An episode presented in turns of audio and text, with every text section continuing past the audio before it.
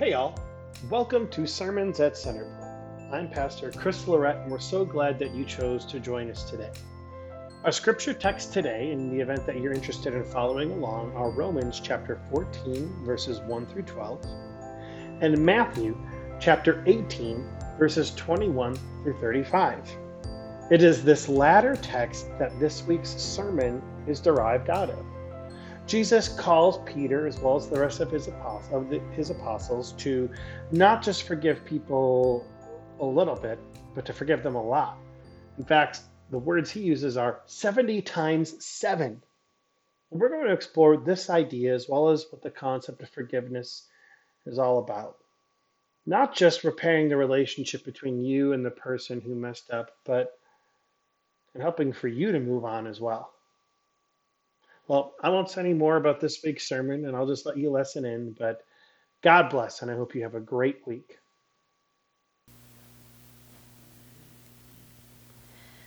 The scripture comes from Romans 14, verses 1 through 12.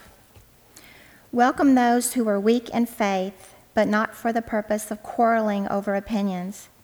Some believe in eating anything, while the weak eat only vegetables. Those who eat must not despise those who abstain, and those who abstain must not pass judgment on those who eat, for God has welcomed them. Who are you to pass judgment on servants of others? It is before their own Lord that they stand or fall, and they will be upheld, for the Lord is able to make them stand. Some judge one day to be better than the next, while the others judge others all, I'm sorry, okay. for others judge all days to be alike. Let all be fully convinced in their own minds. Those who observe the day observe it in honor of the Lord, and those who eat, eat in honor of the Lord, since they give thanks to God. While those who abstain, abstain in honor of the Lord and give thanks to God. We do not live to ourselves, and we do not die to ourselves. If we live, we live to the Lord, and if we die, we die to the Lord. So then, whether we live or whether we die, we are the Lord's. For this end, Christ died and lived again, so that he might be Lord of both the dead and the living. Why do you pass judgment on your brother or sister? Or you, why do you despise your brother or sister? For we will all stand before the judgment seat of God. For it is written, As I live, says the Lord, every knee shall bow to me, and every tongue shall give praise to God. So then each of us will be accountable to God. This is the word of the Lord. Thanks be to God. My apologies. If you'd stand now for our gospel reading, which is Matthew chapter 18, verses 21 through 35. Hear the word of the Lord. Then Peter came and said to him, Lord, if another member of the church sins against me, how often should I forgive? As many as seven times? And Jesus said to him, Not seven times, but I tell you, 77 times. For this reason, the kingdom of heaven may be compared to a king who wished to settle accounts with his slaves. When he began the reckoning, one who owed him 10,000 talents was brought to him. And as he could not pay, his Lord ordered him to be sold, together with his wife and children and all his possessions, and payment to be made. So the slave fell on his knees before him, saying, Have patience with me, and I will pay you everything. And out of pity for him, the Lord of that slave released him and forgave him the debt. But that same slave, as he went out, came upon one of his fellow slaves who owed him a hundred denarii. And seizing him by the throat, he said, Pay what you owe. And his fellow slave fell down and pleaded with him, Have patience with me, uh, and I will pay you. But he refused. And then he went and threw him into prison until he could pay the debt. When his fellow slaves saw what had happened, they were greatly distressed, and they went and reported to their Lord all that had taken place. And then his Lord summoned him and said to him, You wicked slave, I forgave you all that debt because you pleaded with me. Should you not have had mercy on your fellow slave as I had mercy on you? And in anger, his Lord handed him over to be tortured until he would pay his entire debt. So my heavenly Father will also do to every one of you if you do not forgive your brother or sister from your heart. The word of God for the people of God. Thanks be to God. You may be seated.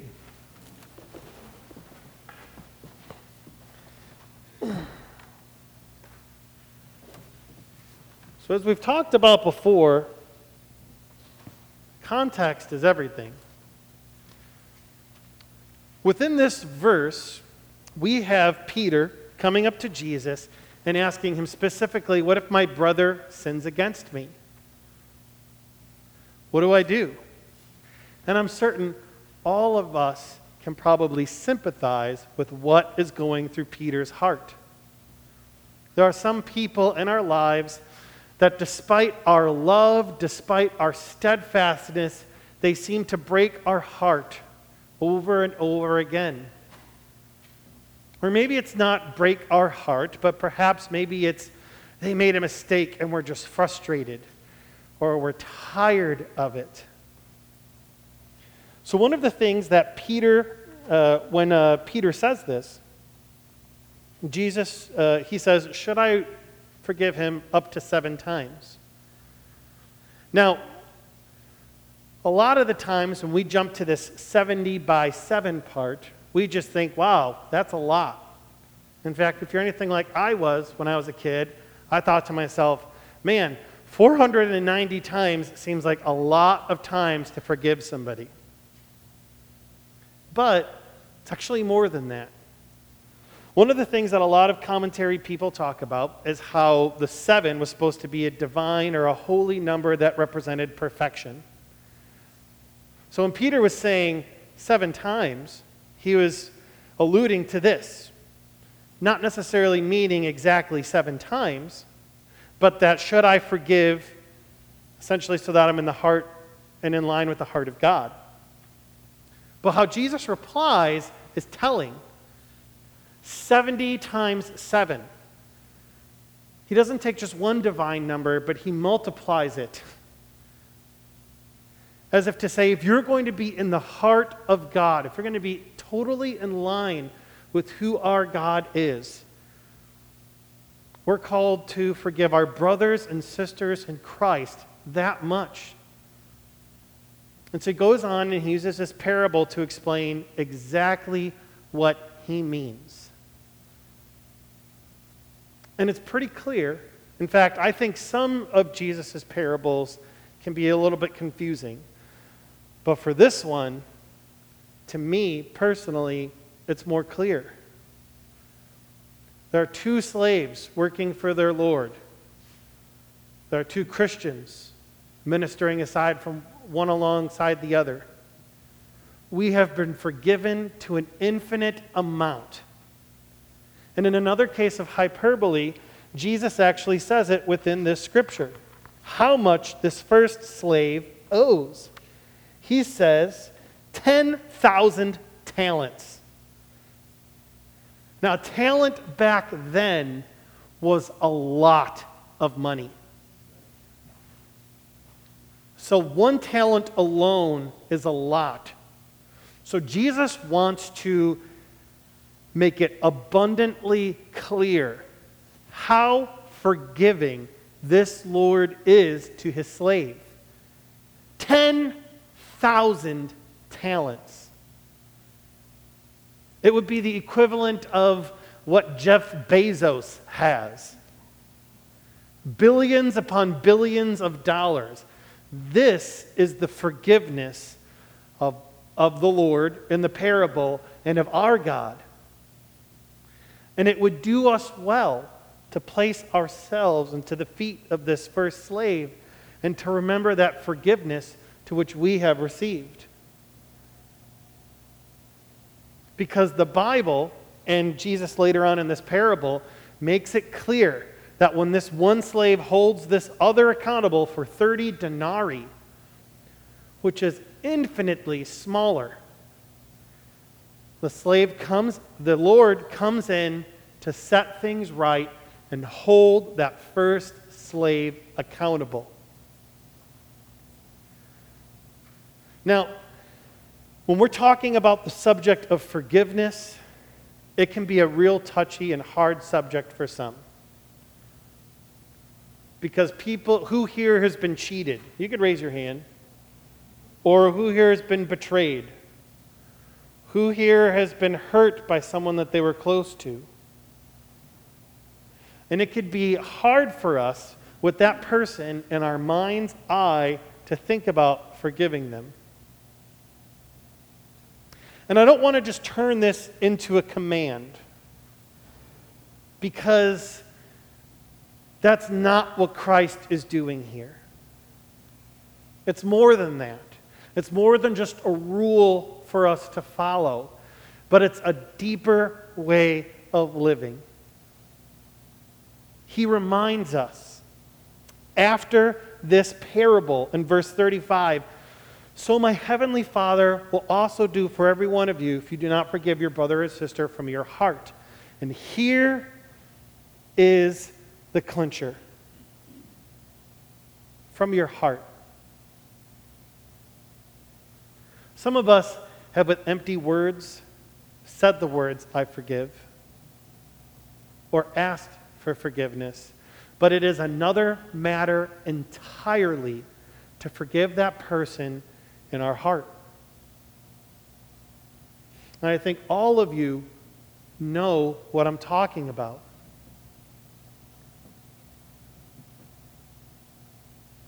I know for me, personally, that I've given the words. And I've justified maybe not meaning it in my heart. But God calls us to something greater. God calls us to something better. God calls us to something more. And one of the ultimate acts of forgiveness, and the same type of forgiveness that Jesus Christ is talking about, we have to fast forward to after the crucifixion. Jesus Christ is raised from the dead and he is walking along the beach only to see his apostles, his disciples, Peter fishing from a boat. Peter's so excited that he swims to shore and sees Jesus. And the first thing that he says is, Peter, do you love me? Peter begins talking and he says, Then feed my sheep. Peter, do you love me? and feed my sheep. Peter,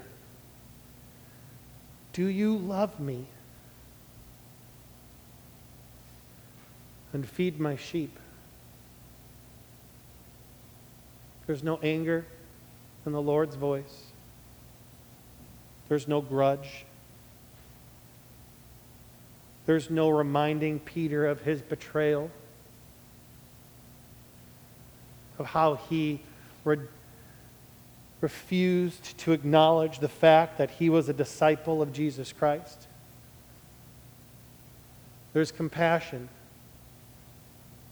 There's forgiveness.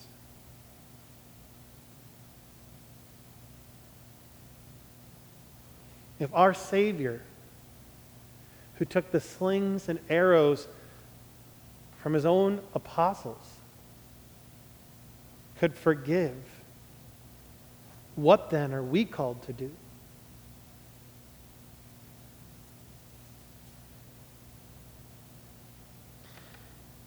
So there's the element of what God is calling from us for forgiveness. Just as a matter of us being his apostles or his disciples. because that is what the Christian faith entails. I said last week about the 70 times 7 that it is not easy. And it's important to reinforce that again. This is a path that's not for the faint of heart. Because what we are called to do is reflect the heart of our Creator. That's not going to be easy. It is quite the task. But it's what we're called to do. Now, there is an element of forgiveness that is about restoration of relationship, of making things right again, of absorbing the blow to move forward. But there's an also there's also an element to forgiveness that heals our own hearts. There is, um, for those of you who watch television, there is a show called How I Met Your Mother. And in this particular episode, this uh, one of the main characters of the cast, her name is Robin. She has these things that she is struggling with with her father, just ways that he was never really a proper father, ways that he could have loved her, ways that he didn't love her, like a little girl should be, like any child should be. And this whole episode revolves around her relationship with her dad and how she is holding up this resentment in her heart. And so, one of the things that they do, there's this sequence where you can almost like go into her mind's eye. And she's just so angry. And you see her just digging this hole to punish her father in her mind's eye just digging this hole, digging it and digging it and digging it, and there's no way out. And I remember seeing that, and I remember thinking, how appropriate. The rage and the resentment that we hold on to, the bitterness that it manifests in, ends up hurting ourselves more than it ends up hurting these people that we're angry at. I forget where, but in one of the commentaries I was reading this week, it was a rabbi talking to an ex con. And this ex con was just so angry at the circumstances for why he was, and it was like a wrongful imprisonment type thing. And uh, he responds to this ex con and he says, Are you still angry at, at, this, at the prison warden? And uh, the ex con responds and says, Yeah.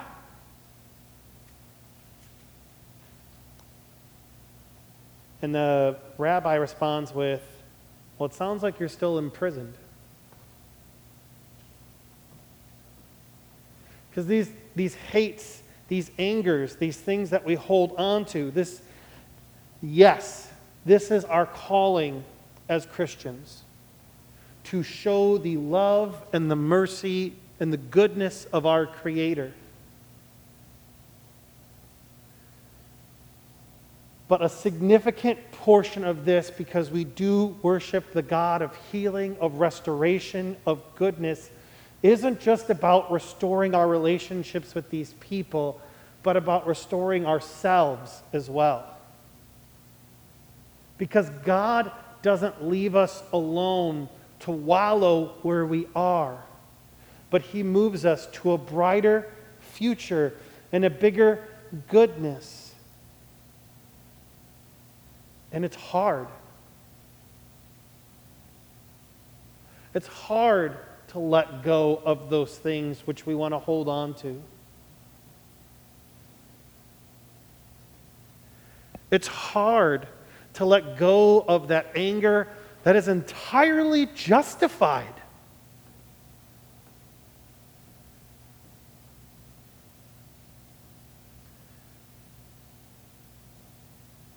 But it prevents us and it holds us back from drawing closer to our Creator.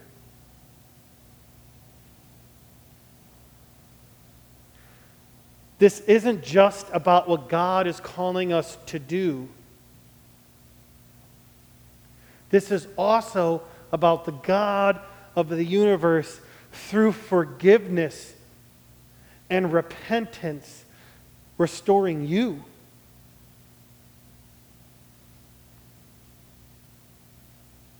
Restoring these relationships. You know, the word Christian, back when it came out, essentially meant little Christs. And it's true.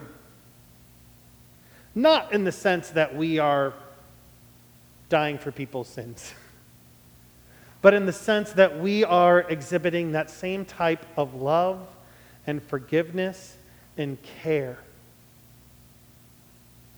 That same type of gentleness. I've talked about it before, and I just kind of want to end on this. And it's not necessarily super connected to the sermon, but I feel like it's a prevalent point. Um, this week, for my classes at Moody, I had to talk about a person who has impacted my faith journey.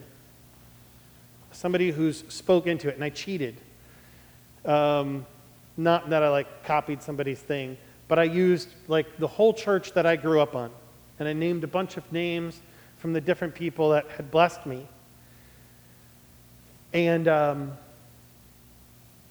and how it was their love, and how it was their kindness, and how it was their goodness that helped me to see Christ all the more. That it was despite my failures and my brokenness, and their loving me through it and forgiving me through it, that I was able to see Christ. And that I was able to be, hopefully, that same person. A person that was discipled by that love and that grace and that forgiveness and that goodness to go out and be the same in this world. Because here is the final thing about this forgiveness we're called to it absolutely. It doesn't just heal our relationships, but it heals ourselves. And it's like a boulder going down a mountain that can't be stopped. A boulder of healing. that momentum picks up and it can't be stopped. I'm walking evidence of that and of the saints that impacted that church and those people at that church and the people before then that impacted them. You see, this forgiveness that God is calling us to, it's not just about this one moment. It's about the greater idea of what is going on with the church and the culture that we are creating and the kingdom that God is bringing down into this world through our acts of forgiveness, through our forgiving people 70 times 7. There is absolutely the small scope of, of this person's relationship with this person and the healness and the wholeness that happens when we are forgiving people and when we are entering into that. But then there is the greater scope of how that is impacting our communities, our churches, our relationships. And it has a rippling effect. Because we're going from being people who are perpetuating broken systems of sin and violence and hurt in this world to being a people that are starting something new and are helping to establish a better system and a good system something that people get wrapped up in, to where they too also can feel that forgiveness and that love and that goodness and that mercy. See, what that church did for me wasn't just a singular thing, because look where I am now. Look what I'm doing now. Your acts of forgiveness, your acts of, of being in accordance with the heart of Christ are more than just one singular moment and one singular person, but they become a gravity in and unto themselves. They become systems in and unto themselves that begin working in this world, whether you know it or not. When I moved on from that church, I brought all that I had learned and all that I had felt and all that was discipled unto me and all that was ministered unto me into the rest of the world. And so did Peter. And so did Simon. And so did all of the rest of the apostles. Because it's not just about one moment of forgiveness. We are entering into something bigger. We are entering into God's plan of staking out his kingdom in this world through you by the power of the Holy Spirit. So, brothers and sisters, welcome. It's bigger, it's harder, and it will take everything you have from you, but the kingdom is worth it. The salvation is worth it.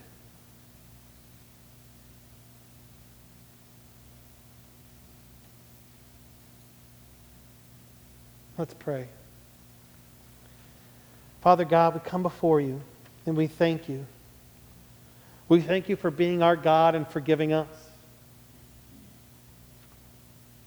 We thank you for your forgiveness. We thank you for your goodness. We thank you for your mercy. We thank you for your grace. We thank you for all of those saints which have blessed us, who have been you to us, who've helped us to see a better kingdom than that of this world. Father God, you are good. Thank you. Help us in the time ahead and send us your Holy Spirit to do your will and to be little Christs. In your name we pray, in the name of Jesus Christ. Amen.